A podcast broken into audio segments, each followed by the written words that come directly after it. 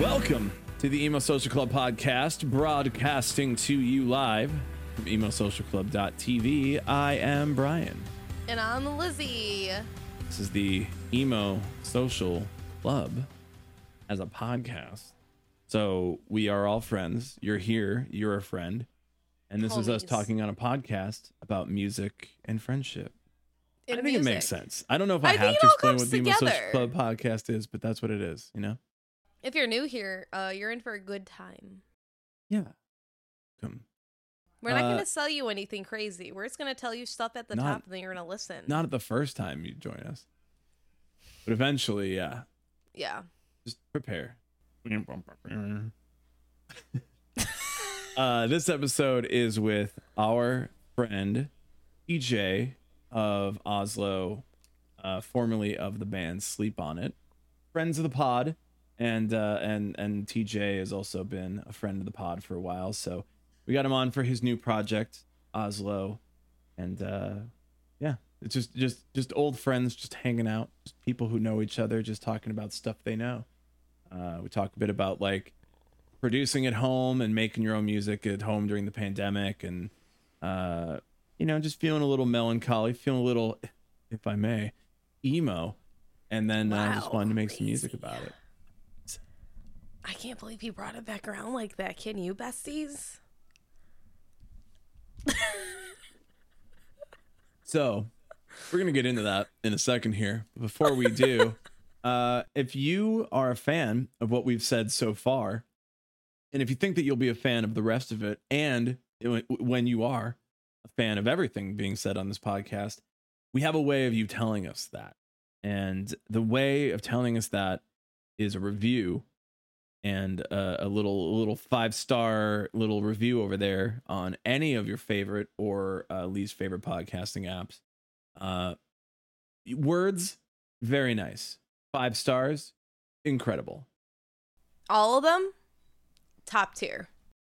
Now, if you want to be our favorite emo social club, you want to be able to reach the highest echelons of emo social clubberiness, you're going to leave that five star. You're going to leave a nice comment. And when you do, you're going to join us over on one of our many fine social media conglomerates.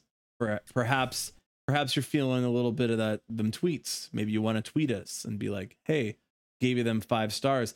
Well, that's X emo social club X. And maybe Same thing you're on like, TikTok. it's the same If you want to dance. Yeah. Maybe you're like, let me do a a, a dance lip sync to the podcast. Say they interview these people. Go check them out. That'd be cool. If someone does Yeah. do that, like tag us because I'll stitch it. Please. Uh, we would love that. And uh, perhaps maybe you're like, man, I don't even know about all that that TikTokeriness or that tweedly do.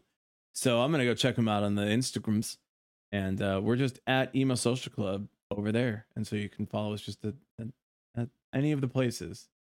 Uh, Facebook is a, is an app It's just there. It just posts the same exact thing you get on Instagram. So but it does and we i think we can all agree uh it does exist so yeah, that's a it's got fact. that going for it uh if you're on any of those social medias you may have seen we got a lot of fun stuff coming up uh for the summer it's it's gonna be a sad sad sad summer Oh Um, yeah, like the next like four weeks, basically. We we got like- some sad, sad stuff for you. yeah now we're recording this before some of it so you're not gonna be able to join us at the emo brunch that we're doing this weekend but It was very Uh, last minute, besties. We're so sorry. yeah i'm also sorry she called you besties but we will be doing it hopefully again next month but you'll have to follow us to find out uh, but you can also catch us over on a boat I'm on a boat, bitch.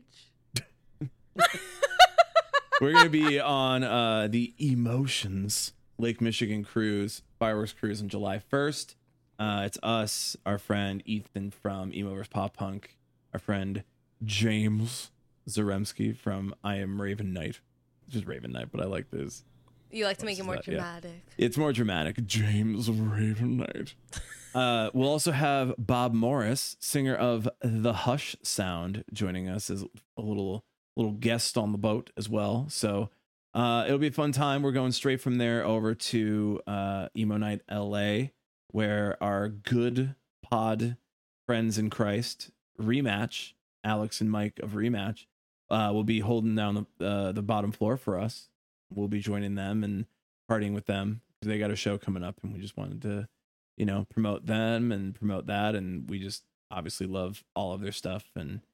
Uh, we get songs leaked to us whenever we just go. You got to give us that song, and like And they get a, give it to us immediately. And like, can we you tell you they're bangers? how are you so good? Just period. How are you so good? What the?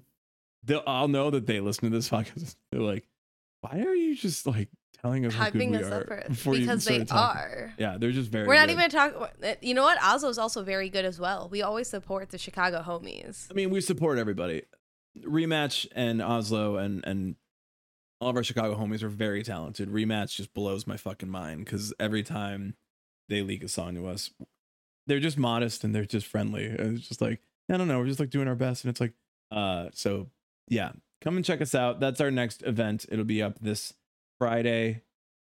Uh, J- We have other this stuff. Friday, July yeah. 1st. Uh, we also have some other stuff. So uh, come join us on a boat. Come join us on the Chicago land. Uh, you can get tickets to both in our uh, pod notes, pod description, any of our social medias.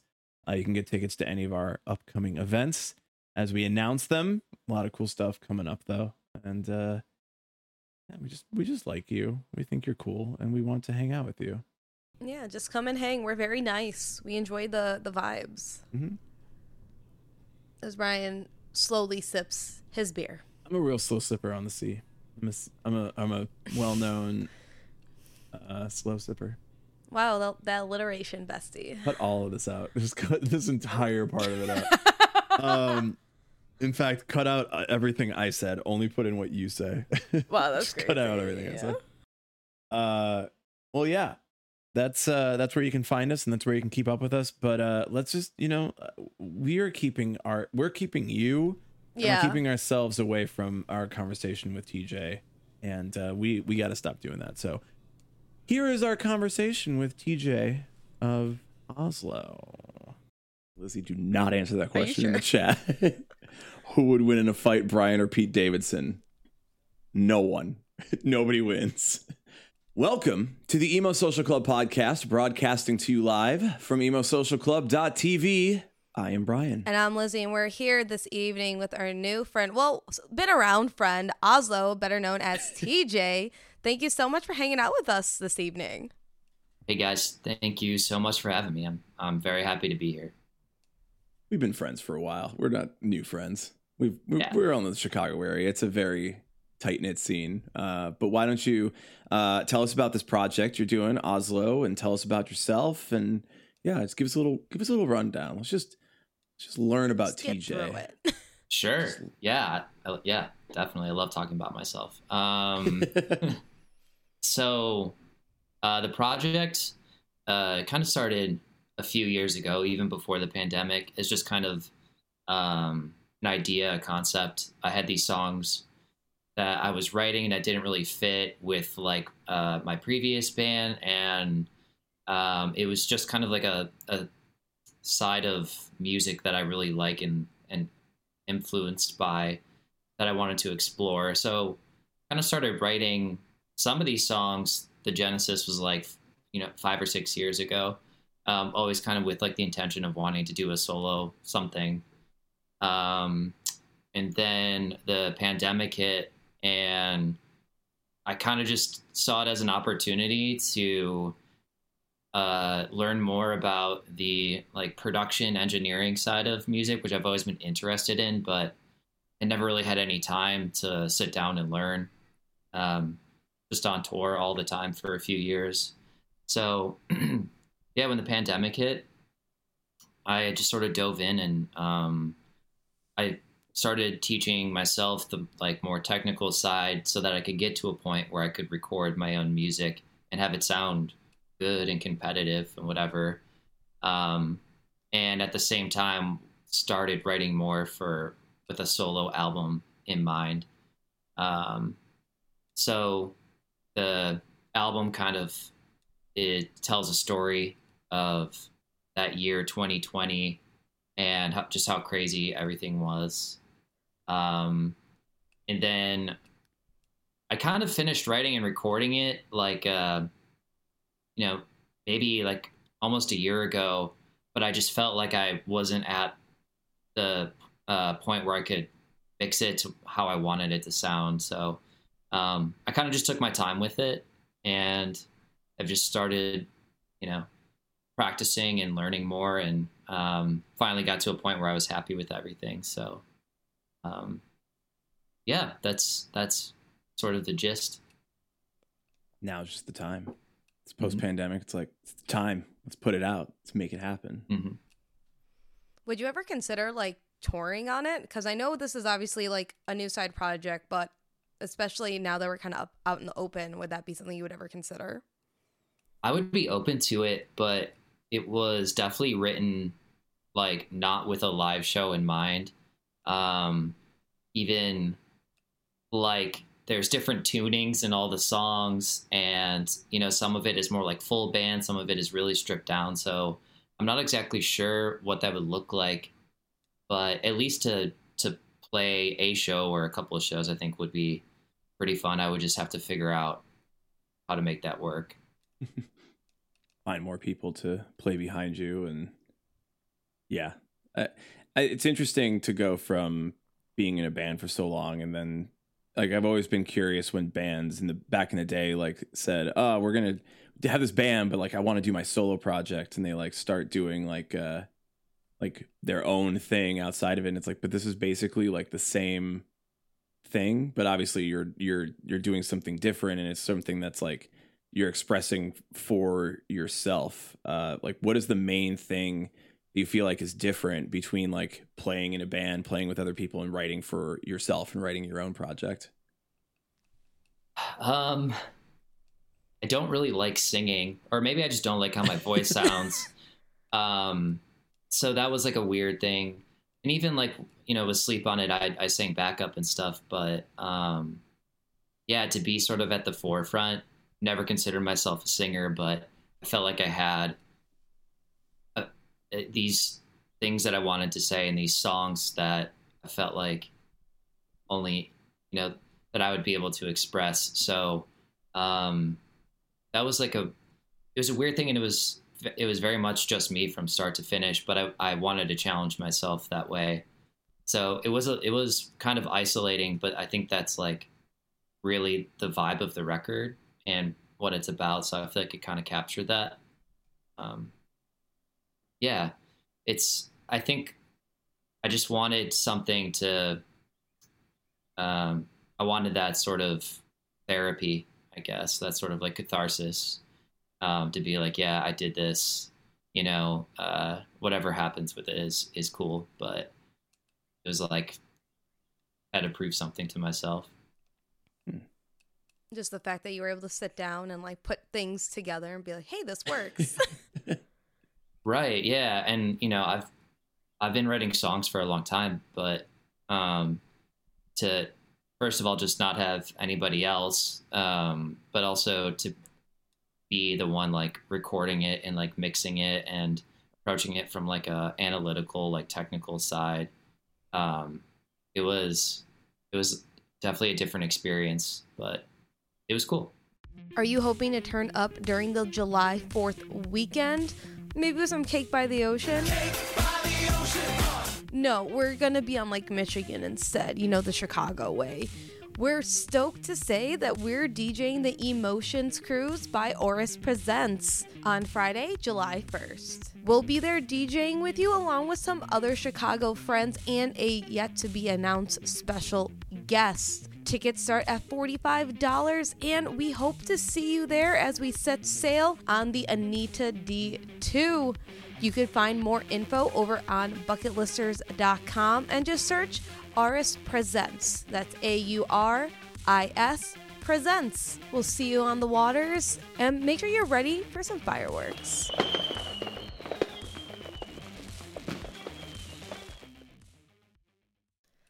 And with this, because um, your main single off this, Loma Preta, if we're all saying that right, we were all talking about this beforehand, so we made sure we didn't screw it up. But if somebody yells at No, us, we're okay. saying it right. Okay. However we say it is correct.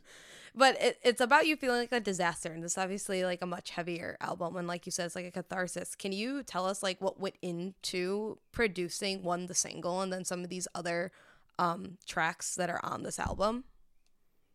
For sure. I think when I started writing, uh, it was uh, just just like me and an acoustic guitar. So a lot of like the really stripped down stuff was like what I was writing first. And as it went on, I started doing more like full band production. So Loma Preta was like one of the last songs that I did. Um, so to to do like a a song with like drums and bass and like a whole production was a bit more involved, but I really loved doing that. Um, and as far as like that song, uh, it kind of just started with like a little voice memo, just like humming the the melody for the chorus. And sometimes it, you just get like that one line or that one lyric, and it sort of just guides the ship of what the song is going to be about. And I had like uh, that "I'm a hurricane," that just that line, and I it was like the vision for the whole song was just there with just that like one line and that one melody. Um, what I wanted it to be about, the vibe. Sometimes all it takes is just kind of getting that one little like nugget of an idea. An idea nugget, if you will. um, this is on the new your LP, your album, which just came out. So if you're if you're here listening to this right now, it's out. So you can go listen to it. Uh, great places. So you know, let's just plug it. Let's just make sure everybody goes and listens to it. Thousand streams on each song today. Hmm. Go straight from this podcast to just running it up. Or do the double listening thing that I do and just put it in the background while you're listening to this. No, that's madness. That's madness. like Lizzie will have like audio playing while editing audio. I'm like, how? First of all, how how I've how trained did your myself. brain? When you work in a newsroom and you just have people yelling at you, you have audio coming in, and then you have to watch the news also to make sure it's all good. You learn. That's impressive though, for real. Like Mhm. I when I'm like mixing here, if my fan is on, I can't focus. Like you know, it's like it's yeah, you do kind of have to like train yourself a little bit. So I'm impressed. Yeah, it's definitely like you have to train your ear. Like it's like same thing with like editing, like au- just at like audio in general. I get sent in like shows to edit, and a lot of my coworkers will listen without um their headphones plugged in anymore because they've trained themselves to be able to hear like echoes without it just like being through, which is wild to me. I am not there yet, but they know how to like edit it without being plugged in. It's just like out on their speakers. Wow. this is it, see. This is where because I'm 104 years old, I go. Well, these kids today, they go, has got to be watching something, or the YouTubes and the the music's and all their Spotify's got to be on all at the same time. You can't just, you know, enjoy the one thing. And I'm like, well, I do get it for like creating, you know, working and, and making something that has audio and sound. But I'm also like, yeah, isn't there just a little bit of like that that ADHD brain where you're just like, I need to focus on like four things to get anything done. Yeah, it can be overstimulation for sure. And I think they say like the brain can only focus on a couple of things at a time. Um, but uh, I don't know, maybe just because I'm a millennial, but I, uh, I like don't, yeah, I don't like the distractions and I'm guilty of it of like, even when I'm working, being on my phone, you know, and it's like, Mhm. I need to like consciously like put my phone away or consciously like turn shit off and just not be distracted. Um, especially when it's like time to write or or whatever. it's this weird balancing act of like I want to be doing the thing that I love, but what if I get a really important email? Or what if a friend texts me? Or what if like all of a sudden I'm blowing up on Twitter or something like that? It's like there's all these different parts of it where it's like but what if I what if that happens? I can't just like turn off my phone. I can't just like leave it in the other room because something will happen. But at the same time it's like you can't even just focus on like the thing that you want to do. yeah, it's like a type of FOMO in a way. It's like I'm gonna Mhm. miss I'm gonna miss something, and I feel like, um, at least for me, I I've gotten to a point where it's like programmed with the notifications on my phone, where it's like some kind of fucking serotonin hit, you know, when when something lights up. So it's like it really is kind of like an addiction, and I go through like periods while where I'll just like delete stuff off my phone just to like not be so attached to it and try to live more in the moment um, and just trying to be present. It's kind of actually ties in a little bit to what the album is about, just trying to be present in the moment. And it's it's hard, especially nowadays, and especially as like a creative or a musician or somebody who hosts a podcast like a lot of like what you do is really tied to your audience and connecting and having to like be um, out in the social media world. Um, and it can be really exhausting. At least for me like i don't know i'm finding ways to balance that a little bit better It's like trying to shit post on Twitter, but then also like be serious and then also be on Instagram and then trying to get on TikTok and make like a bunch of videos to see if any of them hit. And then you're like, why is it nothing hitting? I'm having a terrible mm-hmm. time. Yeah, and then it, it fucks with your psyche, and then it's like just this like constant feeling the need to like create content, or else you'll become irrelevant. Um, it sucks because it's like, I don't know, it's not really at least the way that my brain was designed.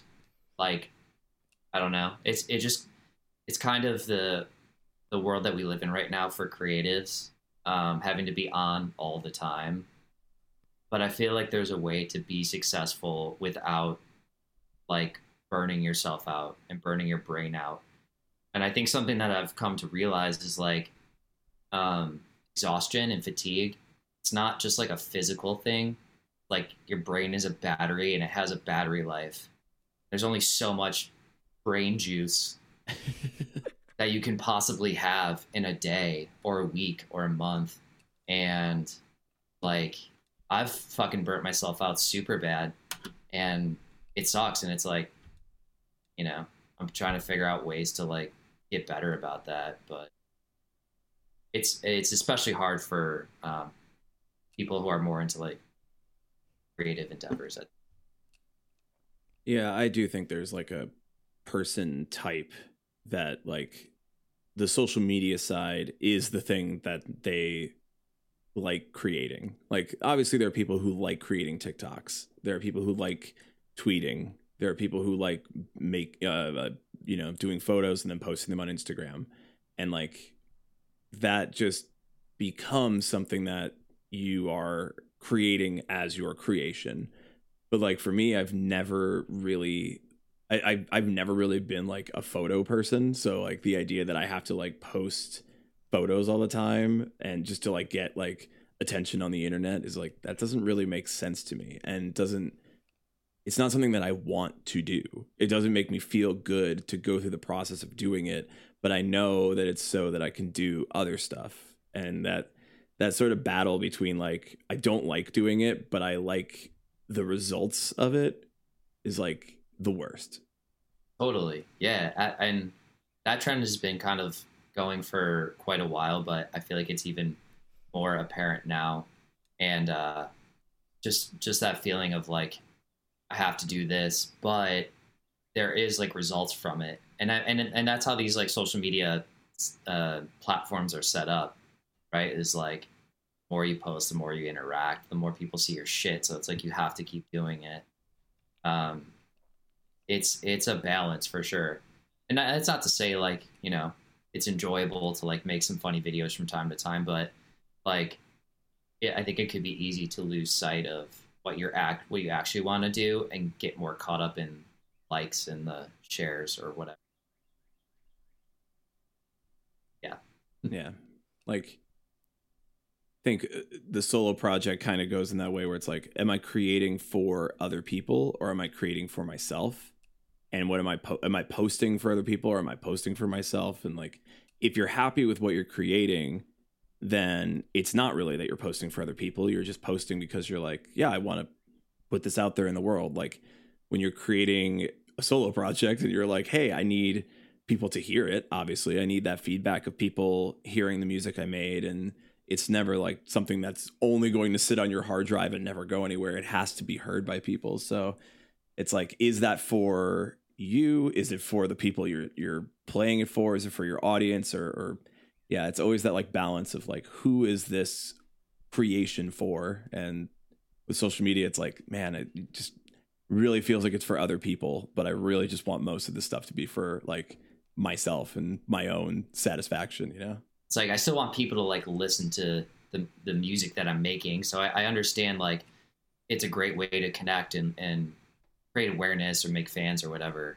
Um, but I think for me, like with this project, part of the reason that I wanted to do it myself is like, you know, it the whole thing was absolutely for myself. Like there's no uh trying to make something sound a certain way or whatever to to to grow a certain kind of audience. It was literally just like this is these songs are exactly what I'm fucking going through and the vibe and the feeling of it and just not overthinking that and um just being okay with like what it is and putting out into the world and um creating like I don't know. I want people to hear it, but I, I want it to be genuine and um, I think like keeping you know realistic expectation.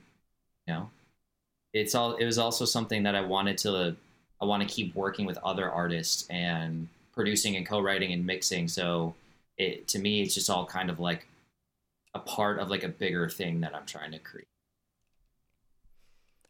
And do you have anybody in like mind you would want to collaborate more on more music coming out or if any other projects? Because I know you mentioned that you were doing a lot of other things as well aside from just your solo work. Sure. I mean, yeah, I I um I I like pretty much all styles of music and I like working with people that that love what they're doing and get excited about it. Um you know, I've worked with a couple like great local Chicago bands. I worked with this band called Long Gone recently.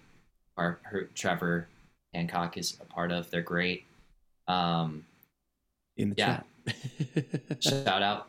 Um, love to keep working with like more local artists. A lot of artists that I work with are like all over, like international. Uh, there's like some kids from Germany that I work with, hmm. kids from all over. Um, I'm, and then I also people have, have approached me about writing songs for them. So a friend of mine is getting married and asked me to write a country song for his wedding. And I've Interesting. never written a fucking country song in my life, but I understand like what composes a country song or what goes into it or what makes um, people, you know, enjoy that. So that's been that's been cool and that's been kind of like a cool challenge um, that uh, that I, I want to keep doing. I was about to say a country song, a country wedding song. I feel like that is one of the biggest challenges. Yeah. Um, yeah. I mean, he had like the lyrics and everything. So it was just creating like the, the music and he, you know, gave me some like references and stuff. And it's, uh, you know, I always try to, uh, be of the mindset of, uh, keep it simple, you know, don't, don't overthink it and just kind of catch a vibe, whatever, whatever it is or whatever. Like, I know there's like been a lot of artists that are just like, yeah, just send me a thing and I'll write a song for you, and like they just, you know, um, I think that was something that uh, uh, say anything guy, Max, Max there we Max go, yeah, like he was doing it for a while of just like, hey, send me, you know, your ideas and I'll write a song for you, and it was like minute long or something like that, but it's like the idea that you would just be like, "Hey, I'm gonna reach out to somebody to just write a song for me for this thing," has always been just such a foreign idea.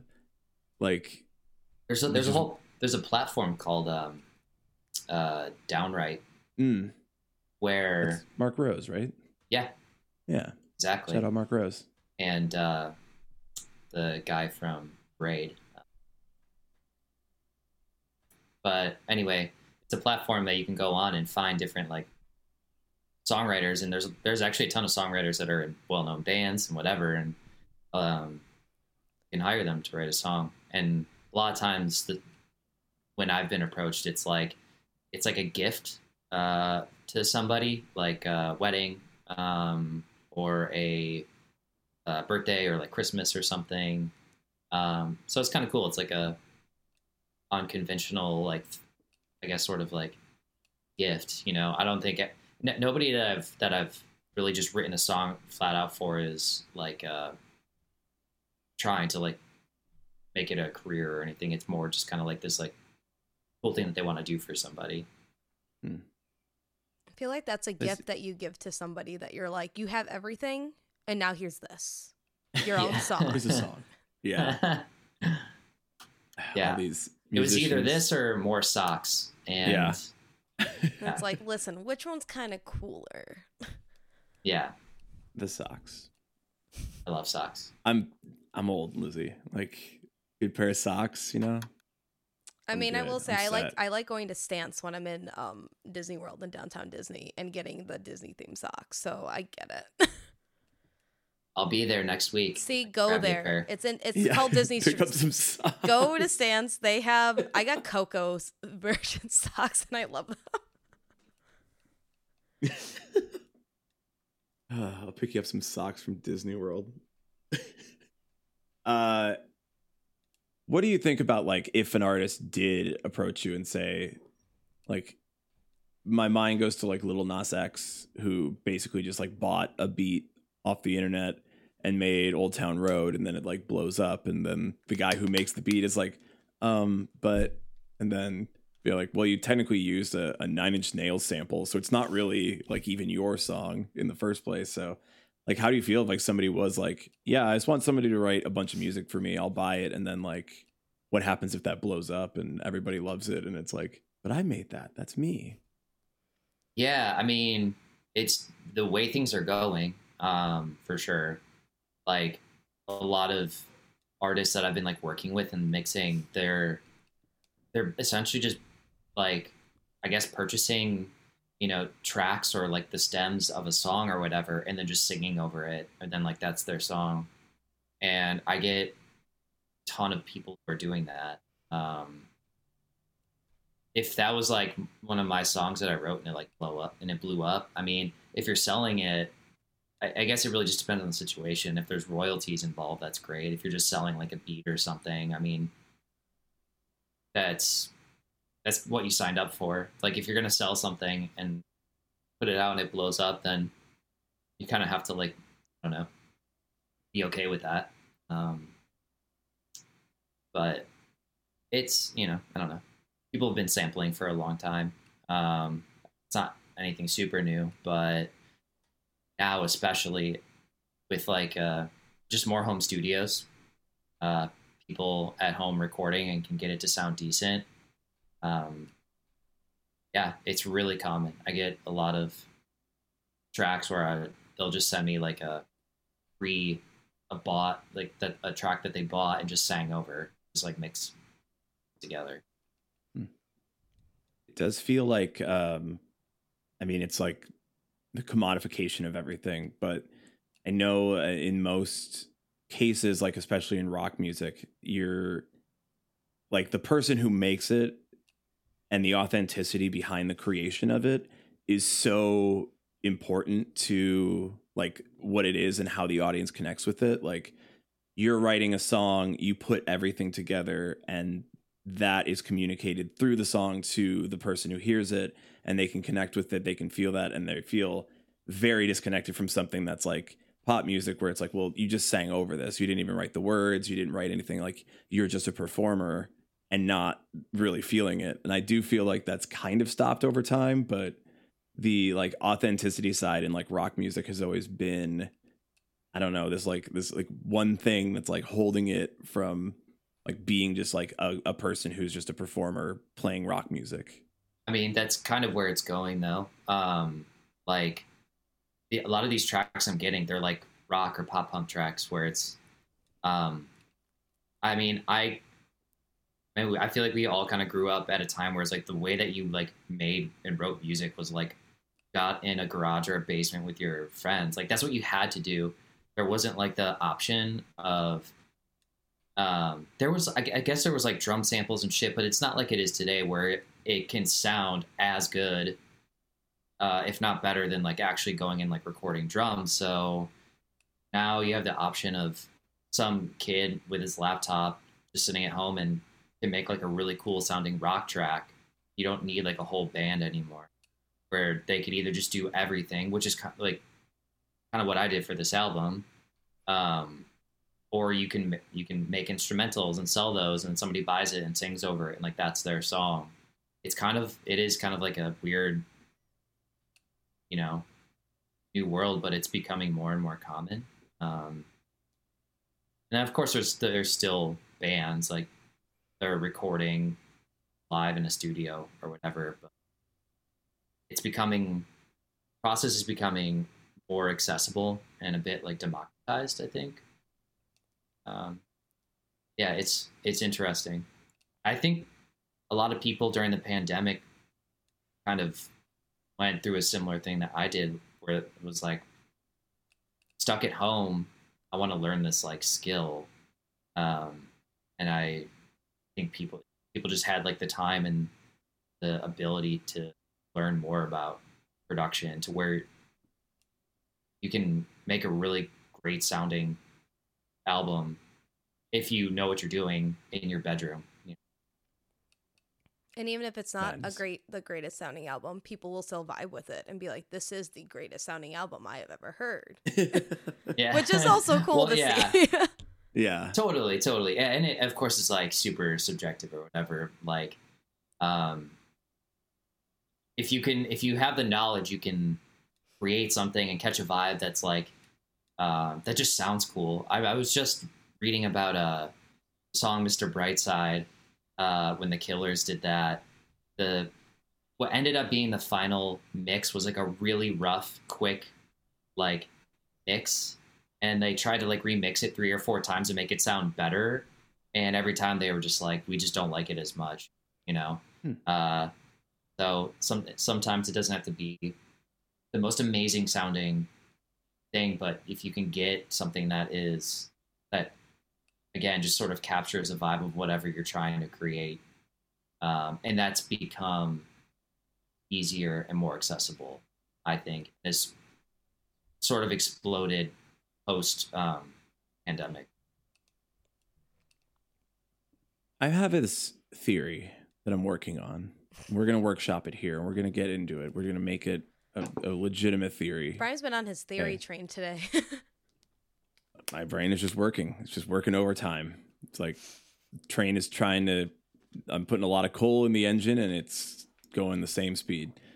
Uh, so I'm working on this theory, and it, it is kind of related to like everybody now can can more or less produce at home, and I've been acknowledging like how that is changing music, both from like the fact that a lot of songs are like a minute to two minutes long, which I am a huge fan of. I love short songs. Like just get in, get out, write a good chorus, and just get out of here. Uh, but also Don't like us, get to the chorus. Get to the chorus. Oh my god, you got don't need a fucking bridge. no fucking bridges. We're yeah. done with bridges bridge is I'm gone. never crossing a river again. I blow stay on this side of the. Yeah, blow that bridge up, baby. Don't bore yeah. us. Get to the chorus. Every time I've been to a show without Brian, I'll like text him and be like, "Yo, half this, half of their set is like two minute songs," and he's like, "I should have been there for those two minute songs." And I'm like, "I guess." Yeah, dude. dude, I'm getting to bed early tonight. It's a good. That's a good night. I heard the entire uh, discography. I'm set. I'm saying. If you can if you can play your entire discography in an hour and a half, I'm having a great time. I'm having a beautiful night. And I'm in bed early. That's that's that's all I want in this time of my life. Uh but the fact that like it is democratized will obviously change the way that art is made and the way that art then sounds, right? Like somebody who is very confident and doesn't have the knowledge or talent, but puts their thing out and people gravitate towards it. They love it. They like the the person who made it. They like the authenticity behind it. Now that thing becomes popular and now everyone's going to try to replicate it.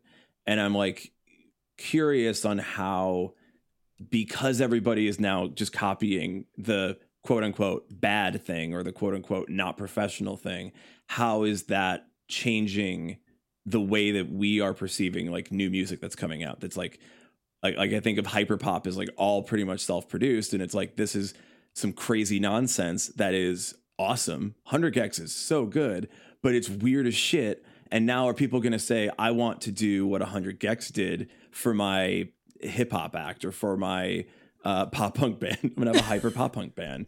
It's like, how are we like gonna see music change now that everybody can make anything sound good? You don't need a band to play the drums, like you said. And it's like we can just make all this stuff. Like, what does that mean for future music? And to me, I just think it's gonna get fucking weird.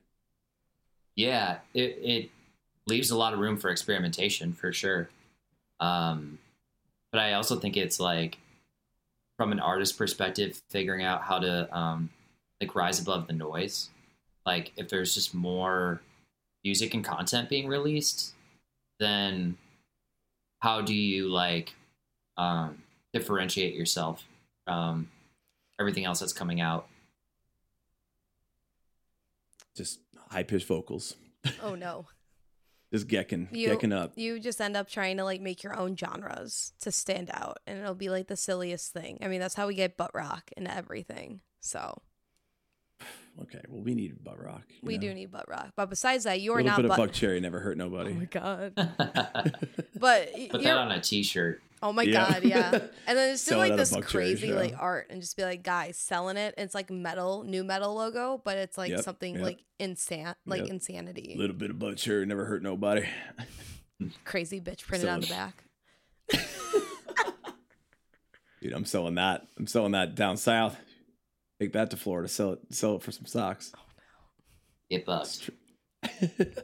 Get bucked. Oh god. Yeah, I, I mean, it is like it is like genre is is where I think a lot of people are playing around and just like experimenting with combinations and putting things together that that you know before didn't make any sense. Like peanut butter and chocolate. It's like now all of a sudden it's it's everywhere and. I don't know. Uh, there is part of me that's like, okay, we can stop inventing genres. We can just write good songs, no bridges. But there's also Unless like, you're Fall Out Boy, because Fall Out Boy writes the best bridges.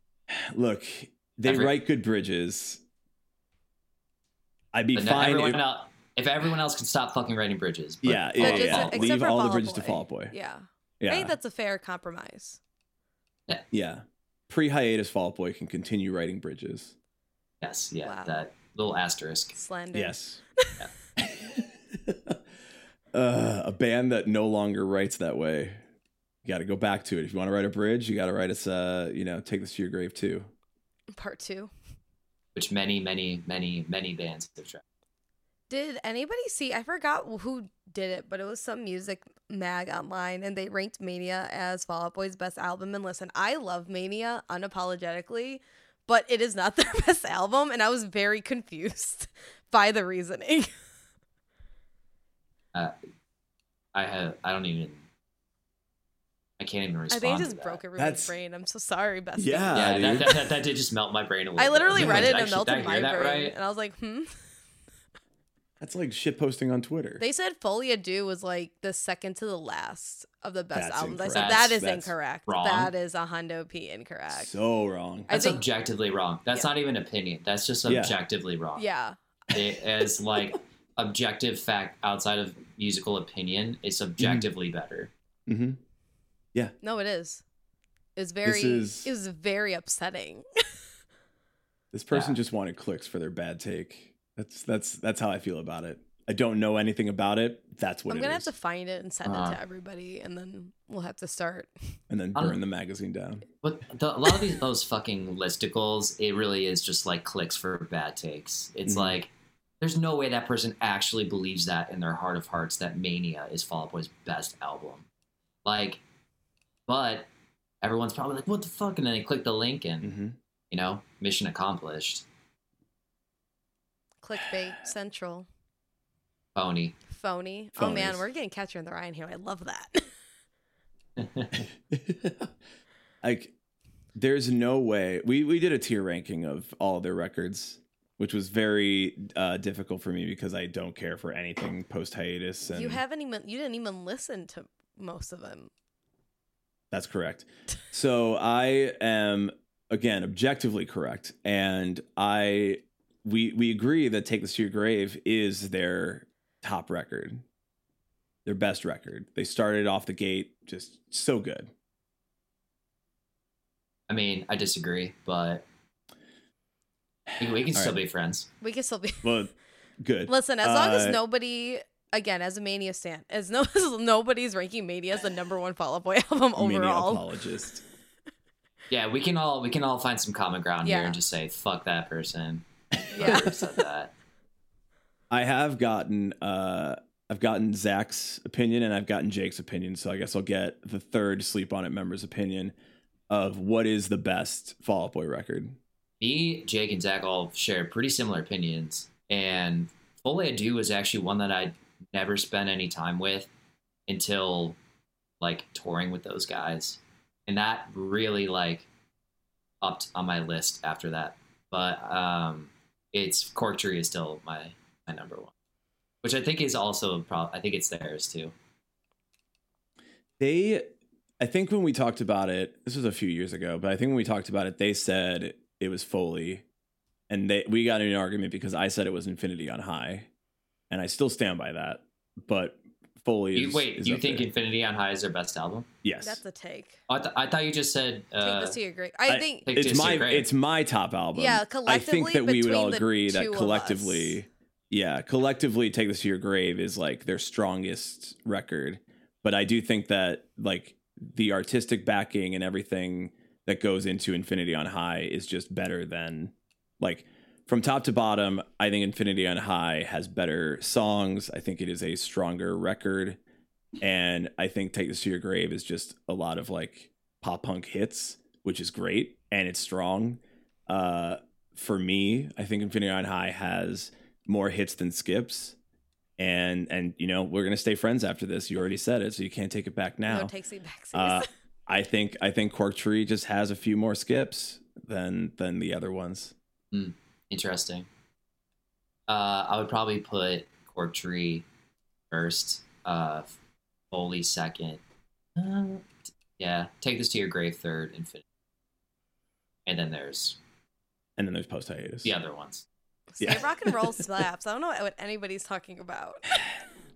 There's some good songs. I don't know. I Mhm. just they also like those albums just came out later, so I wasn't like you know 16 listening to it. Uh, which yeah, That- they're- That's the thing. It's like if you're 16 listening to it, that's going to be your favorite. And I, I didn't get into Fall Out Boy until Infinity on High, so I think that's probably also why I stand that way. But even like listening back and like trying to be objective, still where I land. All the Gin Joints is my favorite Fall Out Boy. Of all the Gin Joints is a phenomenally good song. It's so fucking good. yeah, And it's like they I've never I've seen them a few times, never seen them play it. Kind of like deep cut.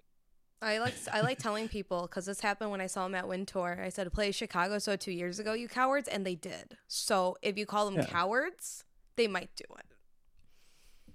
yeah. I see. Everyone gets scared. And they're like, ah. It's like no." it's like the equivalent, like the modern day equivalent to like calling someone chicken. I feel It's, like cowards, uh, like you have to play it. Yeah, it's like you and them are sharing two cars, and you gotta whoever the first one is to like pull away before you hit each other. I thought it was driving off like a cliff in like the extreme situation of like That's more chicken with like yourself, but like you would play chicken if like the two cars are gonna hit each other, and the first person to like peel off to not get hit, that's the person who loses. Unless you hit each other, in this case, everyone loses. but no one's scared. And then you hear Chicago so two years ago. All right, guys. So we're not condoning you to uh, drive cars into each other. We do not endorse the driving of cars into each other. yeah, absolutely do not do that. Or off a cliff. Like that that's also a big hell nah, brother. Oslo and Emo Social Club do not endorse driving your car to hit each other. That is not what we, We endorse for. listening Bye, Fall Out Boy. to every Fall Out Boy By album. Fall Out Boy. Looking for some new music? The club has your back with our bangers only picks of the week.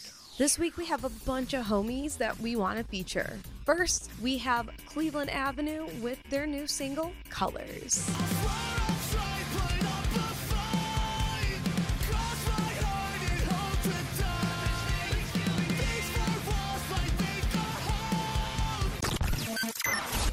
Next, the boys in Wolf Road take us on an adventure in downtown Chicago with their single, Way Down.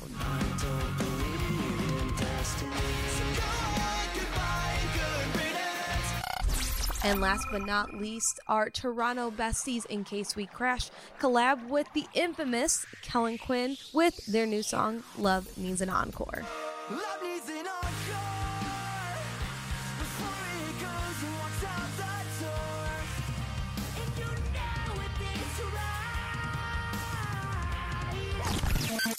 If you like what you hear, make sure to check out our Spotify playlist, Bangers Only, to keep up to date with the hottest tunes.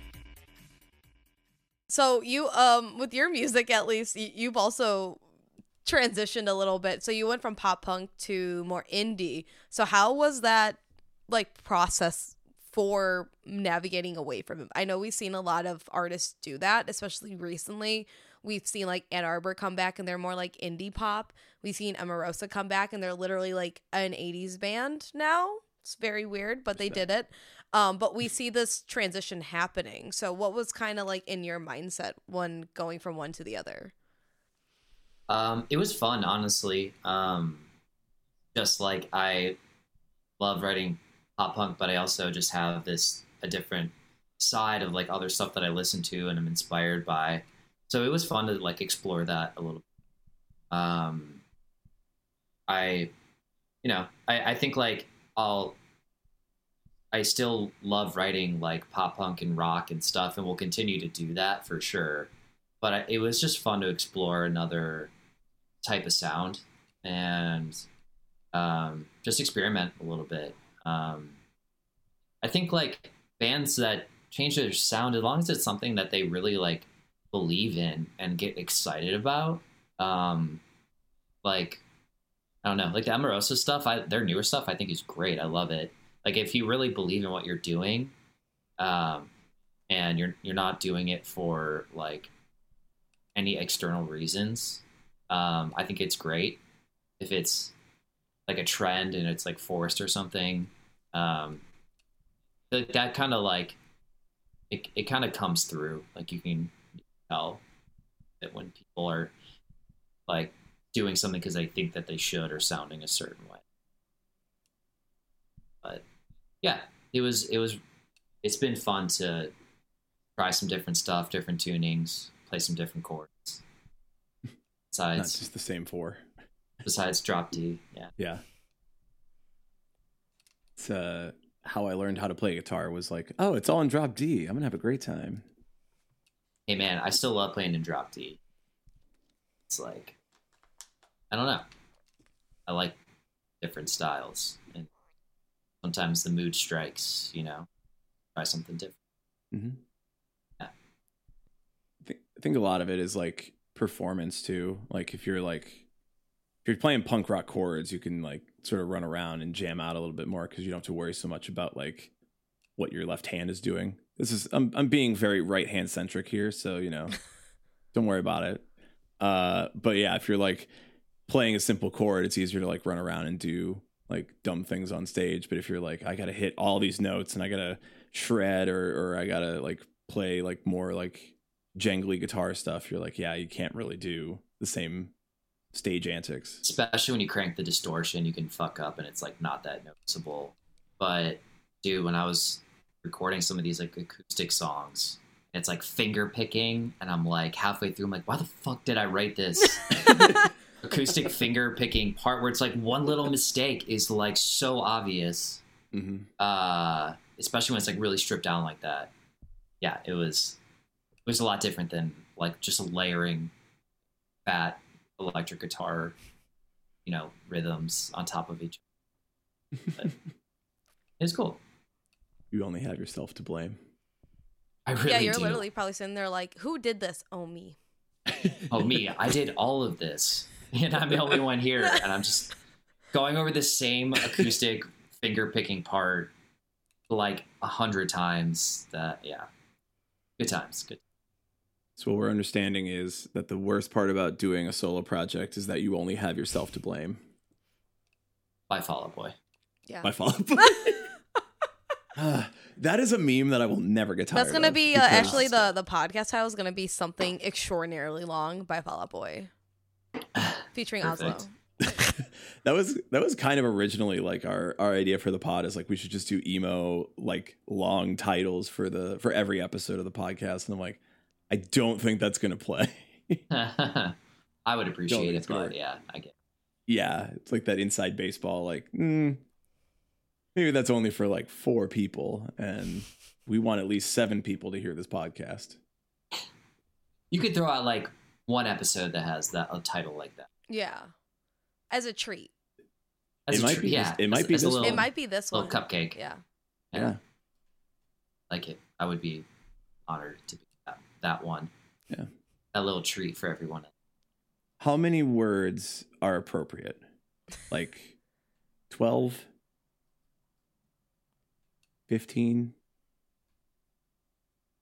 I mean, tw- I think twelve is kind of a lot. It depends on what kind of words, how long they are, but twelve is like a that's a good sentence right there. Yeah. It's a real strong sentence. Or As a Yeah. song title. we can use that word we saw earlier today, um, extortionate, when talking about Mhm. different apps, and we're like, it's extortionate a real, price. it's a real word to use. Yeah. Like all the scam apps, and you're like, oh, this price is extortionate. Like, that's a damn fine adjective right there. You ever just drop that in conversation in public? This fucking person is really smart. Yeah. They have a great vocabulary. Know what they're talking about. Sometimes you just throw out the word verisimilitude. That's not I- a It word. means it fucking is. I feel like you're lying. what does it mean? no, it's a real word. I don't know. It's not important. I throw it out so that I sound smart. As long as they don't know what it True. See? I will say I only learned about the word extrapolate after watching the movie Chicago, and now I just work it in sometimes. That's a good word. It is a good word. Extrapolate's a great word. Thank you, Richard Gere. Disse- disseminate. Disseminate, yes. Yeah. Disseminating information. Disseminating information. information. Yeah, there you are. That's See? Our minds. But then people would know it. Like you have that like reference of like the second word, right? But if you're just like out here just going like, ah yes, of course, the verisimilitude. like you gotta hope that like you're not near somebody who knows shit. Otherwise, now all of a sudden you're in a competition with that person of who is the smartest. And you're gonna be found out that it's not. that is you. not you, bestie. Yeah, that's why you make sure all of your friends are dumber than you are, Mhm, mhm, um, because you can just really just trust them with mhm. Words that you don't actually know the meaning. I have a couple of friends who are like attorneys and like they work for judges, and sometimes they'll like use words, and I'm looking at them like, what the fuck did you just say to me? Yeah, That's like it's like if you're in your community of, of like like-minded people or like uh, uh, the passions are the same and you can speak in the same kind of like like if you're talking about music or you're talking about like uh, law which i'm like why would you do that outside of a law office a law office if you will? I love and it's like it's like just there are those words that are in context like they make sense but if you're just like out and about saying words i feel like most people just aren't going to challenge you on them. But at the same time like why are you doing that? Like if i'm talking about It's a power music, move. No it's it's If you it's a- go up to certain people, if I go up to certain people and I say, "Do you know the Gex?" They're gonna be like, "What?" In reference yo to you, you 100 down with gex. You gecking like dude how many gex you got? Got like 10,000 gex you know what i'm saying? I feel like this already doesn't make sense to the audience that is listening to this. They're like they're talking about gex what the fuck is a gex fuck is a gig? Uh, So outside of yeah. outside of different words, what are some words that you use while le- working on your other projects that you do, kind of like self-producing? So I did see that you did some composition for Poly G's, and that you are kind of like collaborating with other, um, you know, industry folk in the Chicago area. So how does that kind of like get everything together and that works for you? Um, like how do I like get the music like ready Well, for? how does it um how do you kind of just like operate within that um like new atmosphere outside like Uh, differently from like being like an artist? Okay, yeah. Um yeah, it, it's interesting. Um like I try to still kind of like stay true to like who I am and what I would write or what I would think sounds cool. Um but also kind of like trying to understand like what a client is looking for. Um so I think it's kind of made me uh I think a better musician and songwriter, uh, just kind of understanding like other people and um, what they're kind of looking for. With that Polly G's song, that was kind of like a song idea that I had written for like a different company, but didn't work out. So I kind of already had this idea, and then my friend made the promo video, and he hit me up, and he's like, "Hey, do you have any like any music that I can put with it?" And it just kind of like worked out perfectly for like the vibe that they were going like for that video um but yeah i I've, i kind of enjoy that process too it's like the opposite of doing like the solo album where it's like communicating with somebody really directly about like their vision and like what they want and i i can kind of like put myself in their shoes a little bit more because like i also do like my own stuff and i'm an artist but like being a collaborator and a producer I feel like I have a better like full picture of everything now. Hmm. It's like, as a musician, I've always felt so insular. Insular. Look at you with the words. It's another word. I'm adding it as a word to the list of words to say. But it's like that that collaboration side. I'm always like, eh, I don't really want to like do this person's ideas, you know. And it's it's always been hard to like kind of get over that like that that hump of like, no, I'm just gonna try like doing whatever their idea is in that collaboration. Like, do you, do you feel like you've always kind of been like, I want to collaborate with as many people as possible and just take in their ideas and and try new things like that? I think uh, it is it comes down to like working with people that you um, communicate well with and that you trust. Like when uh, we were doing co-writing for Sleep on It, it was like that was a weird thing to have somebody else take us take something in a different direction than we would normally do, and it's like, is this right? Is this gonna sound like us? Whatever. But you kind of have to, and that trust takes a little bit of time and also working with somebody that you're like you like their work that they've previously done.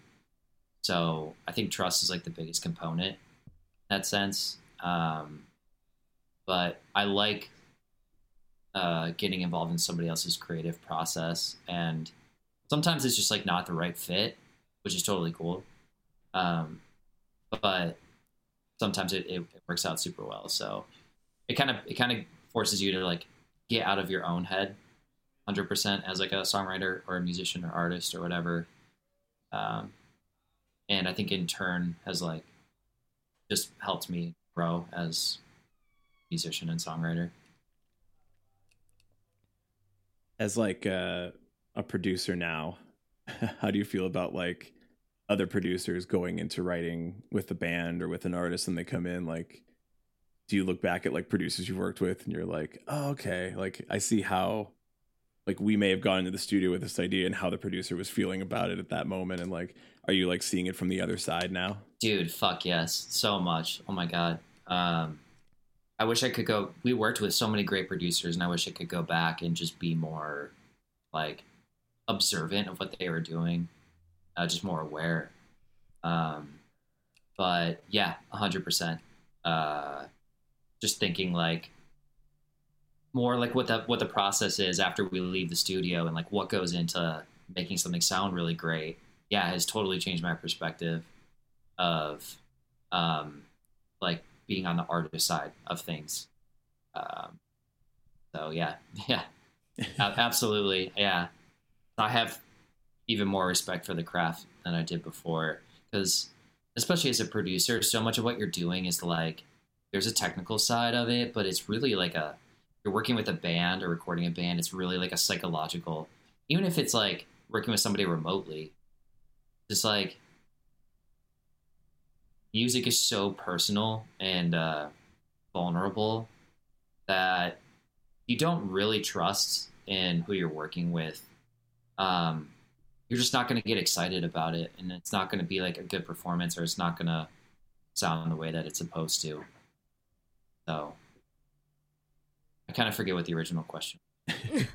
No, I mean, like if you were if you were to go back into the studio with uh, either for yourself or for a group or anything, if you were to go back into the studio and work with a producer, like how do you think you would approach it differently? Um, I think like just coming in with a more open mind because what happens for me and for a lot of artists is you get demoitis. Like you have this idea, this is how it should sound, and any change is like, you know, it's like blasphemy or something. hmm Um, but again, that comes with that comes down to that trust. Is if you're working with somebody you trust and they're like, really think it would sound better this way. You know, being open to change and not holding on with a death grip to like an an idea or like a part. Um, yeah, and just continue like asking for their the producer's like opinion, like what do you think? Should I do it this way or that way? You know, um, yeah, I, I think I would. That's how it would be different. Nice. Um, we are almost at an hour. I want to make sure that you have time to uh, to toss out some plugs, and we got some people over in chat who uh, who we can talk to as well. Uh, so where can people listen to the record? And they have to. So Legally. they need to know this location. Yeah, it's the law. Uh, I don't make the rule, but Mhm. somebody does. Um, you can listen to the album on Spotify, iTunes, um, or Apple Music, I guess, YouTube, um, wherever. Yeah, it's streaming now everywhere. Um, yeah, album's called Great Places. Uh, Yeah. And where can they find you on like Instagram? It's all under your name, not Oslo the city. yeah it's under my name i like uh i had a moment of like do i make like a separate thing or a separate social media account but um uh i decided to just keep it all personal because it's all kind of kind of what we were saying before what i'm trying to create um and uh oslo is a part of that so yeah it's uh my name tj horansky on instagram and twitter um and tiktok as well so Stitch the TikTok. Yeah. Blow the song up on TikTok. Duet it. Duet Do something this. of it. Duet it. Yeah. Just that shit. Stitch that shit. That's what they say now, right? The Yes. Kids, the cool, cool kids that are always on my lawn. Get off my lawn, stupid kids. Bussin'. No cat. Yo, Cap. I don't know, guys. I'm. I feel like, Not me making Gen Z references. yeah, couldn't be me, bestie. See?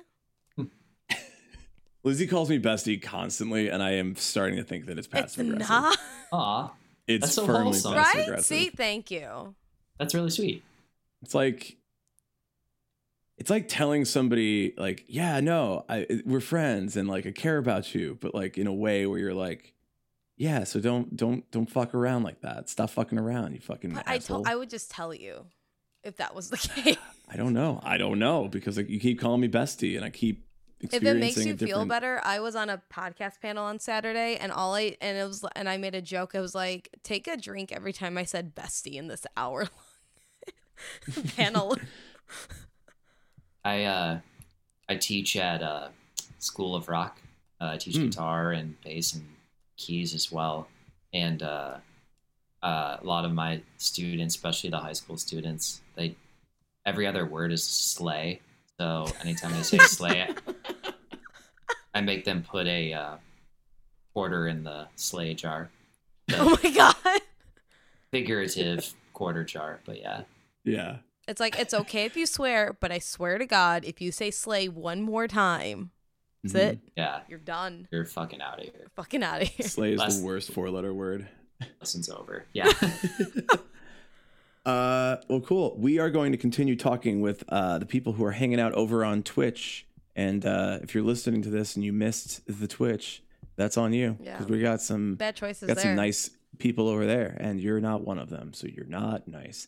And uh, go and check out TJ on all the socials. Go check out Oslo on all of the musicals, and uh, you know maybe maybe you need a song, maybe you need uh, some production help for your your maybe you, you maybe you have a business. You know now you got somebody you can hit up and be like, hey, I need help. My business needs music behind it.